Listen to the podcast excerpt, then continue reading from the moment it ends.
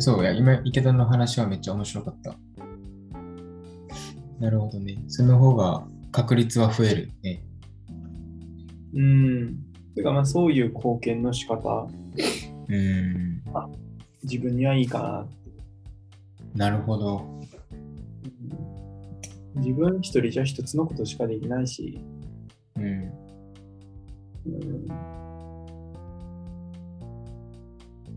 それもあれやなと思って。えー、すごいな。確か。なるほどね。ってことは、池田はまあじゃあ次どう動くかっていうよりかは、まあ、それができる方向にポジショニングしていくっていう感じね。うんうんうん。なるほど。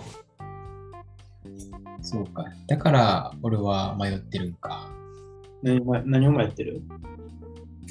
うん、いや、なんか次どういうポジショニングしていこうかみたいな、まあいろいろ考えると、ああ、なんかどこのポジショニングも正しくない気がして、うんうん。なんか一番いいのはやっぱ自分で、ね、その、仕事を作っていくっていうところが、やっぱ一番いいのかなって思ってるけど、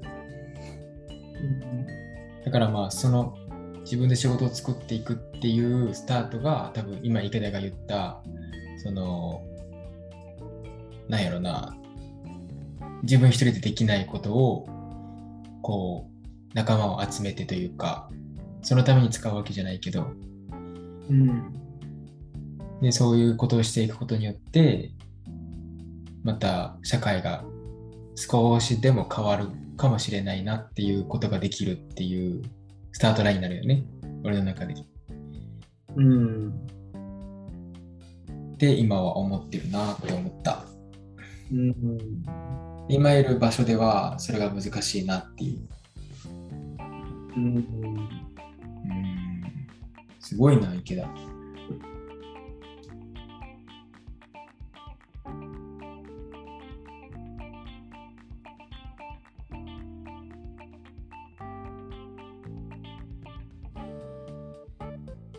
確かにそう考えると学校の先生がめっちゃ魅力的やね。楽しそうやね。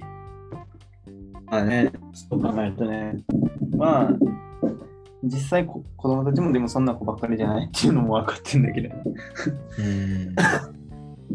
ななんか、こう、真面目に議論しようとしたって真面目にしない子らもいるし、まあだからなんか、確かそこはなんか自分の力量でもあるんだけど、そういう子たちをどう、こう、に。うん。しっかりと考える子に育てていくかっていう。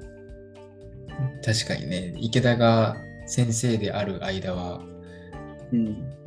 その子と関わってる間にその子が考えれる人になるかってもう限らんもんね。うん。ここは難しいな。そうそう。だから結局子供たちと議論を深める以前に、うんそういうところで終わってしまうっていうのがほとんどなんだろうなっていうのが現実うんはするけど。なるほど。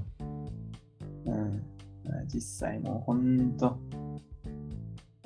期間子は期間からね、なんか、旅行とかで、なんか、非常勤講師とかやっててもそうだよね。うん自分の持ってるクラスとか。うん。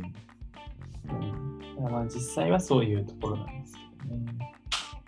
そう考えると、なんか大学とかで教えると、まあ、ある程度、なんていうか、ちゃんと勉強した子が入ってくるうん。大学だったら、まあなんか、ただ親に塾に入れられて、なんとなく勉強してたら入ってきたみたいな子もいるから、まあそういう子らは例外なんだけど、まあどちらかといえば、あの高校とかよりもちゃんとそういう議論には真面目に取り組む子が多いなっていうのは、肌感覚としてあるけどね。やっぱり大学とかいると、うん、やっぱ真面目な子が多い。なるほど。うん、中学校とか高校に比べて。うん。まあ中学校だ高校はいろんな子がいるよね。うん。うん。だあそういう子たちとこう関われるっていうのがまたいいところなんだけど。うん。なるほどな。えー、すごいな、池田の野望が見えた。野望、野望っていうあの。えー、すげえ。いや、なんかね、やっぱ池田みたいに抽象的に考えれれば考えられる人ほど、なんか、こう、次の行動って難しそうだなって思ってたけど、うんもうすでに、何やろ、その途中だったんだっていうのが、今日感じた気づきやったな。まあまあ、もっと、お俺もその途中ではあるんやけど、うん。うん。それが一番面白かったかな。うん。まあなんかでも始まりこそ高校生の時とかにそんなこと考えてたけど、うんうん。もうそこからあとは結構いる場所いる場所でなんていうか手を抜かないっていうそれだけだったような気もするけどね。はいはいはいはいはい。もうまあ俺は結構それだけで成り立ってるところが 自分があるからね。なんかなんかでも結構そういうもんらしい人生ってなんかあのうん。ほとんどキャリアって偶然って言うからなんかうんうんうん。ある程度こううんなんか言うよね。うん。なんかこうある程度こう方針を持っておくのは大事なんだけどうん。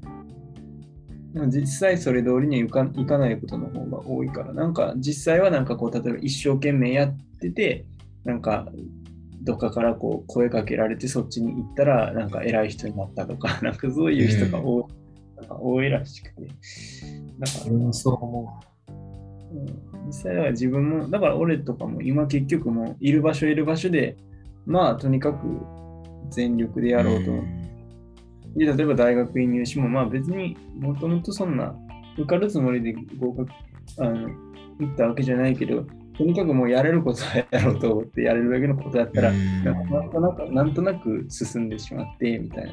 うんうんうん。うん。いやーでううんん、結局いろいろこう、なんとなくなんとなく、その場その場でできることをすできるだけやってたら転がってきて、結局まあ今、振り返ってみれば、こういうキャリアを歩んできたけど、こういうキャリアってまあ、後の人生にも生きるなっていうことが、うん今なんかここで分かってるみたいなところも、うんこんなんなるとは思ってなかったっていうところもあるあるよね。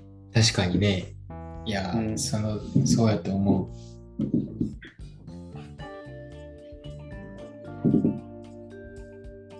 いや、本当やね。なんか、金持ちになろうと思って、金持ちになるのって難しいし、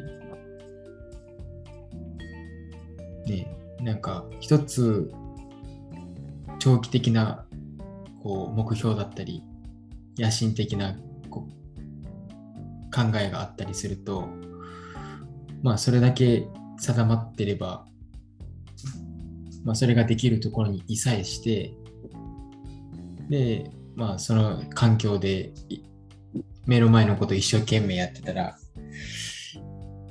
ねそのうちそういうチャンスは巡ってくるよね。うんうんうん。で、多分その、なんかいや、なんやろ、何で思ったんかな、俺。あ、そうそうそう。結構、なんか、今の自分の環境、例えば池田の環境を、多分、羨ましいっていう人いると思うよね。うん。で、俺の環境を羨ましいっていう人もいると思うんやけど、うん多分、当の本人は、そう思ってないよね、多分。うん。それが羨ましいと、まあ、例えばやけど、思う場面、部分は、多分、当の本人は気づいてない。うん。だからそれは、まあ、偶然、そうなっていったっていうものでしかないかなと思うから、まあもちろん、積み上げて積み上げて、意識的に積み上げた人もいると思うけど、うん。でもいいだろう、これ見ていいだろうって言う人のそれなんか、誰もね、いいなとも思わんし、うん。そう、お金持ちになりたいって言ってた人がお金持ちになったらすごいだろうって言っても、ね、そんなにすごいなと思わんから、うん。うん、やっぱり、うん、まあ、偶然なんやろね、そういうのは。うん。うん、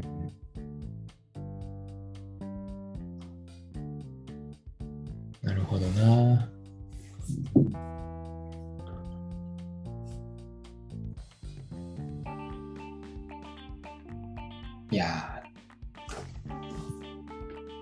まさか部活動の話から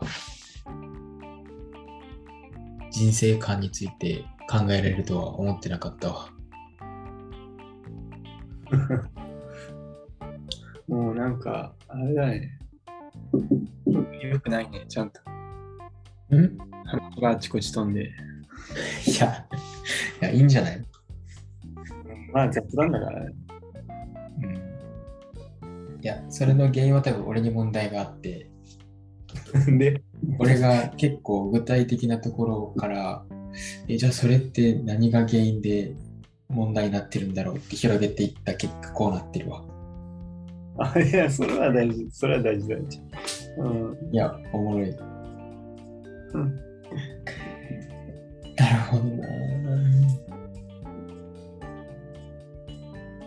なんか、こういう、あ、わからんな、わからんなって、思ったままとどめとくって結構大事そうよね。うん。解決しない問題を解決しないまま持っておけるかって。うん。まあ、そうね。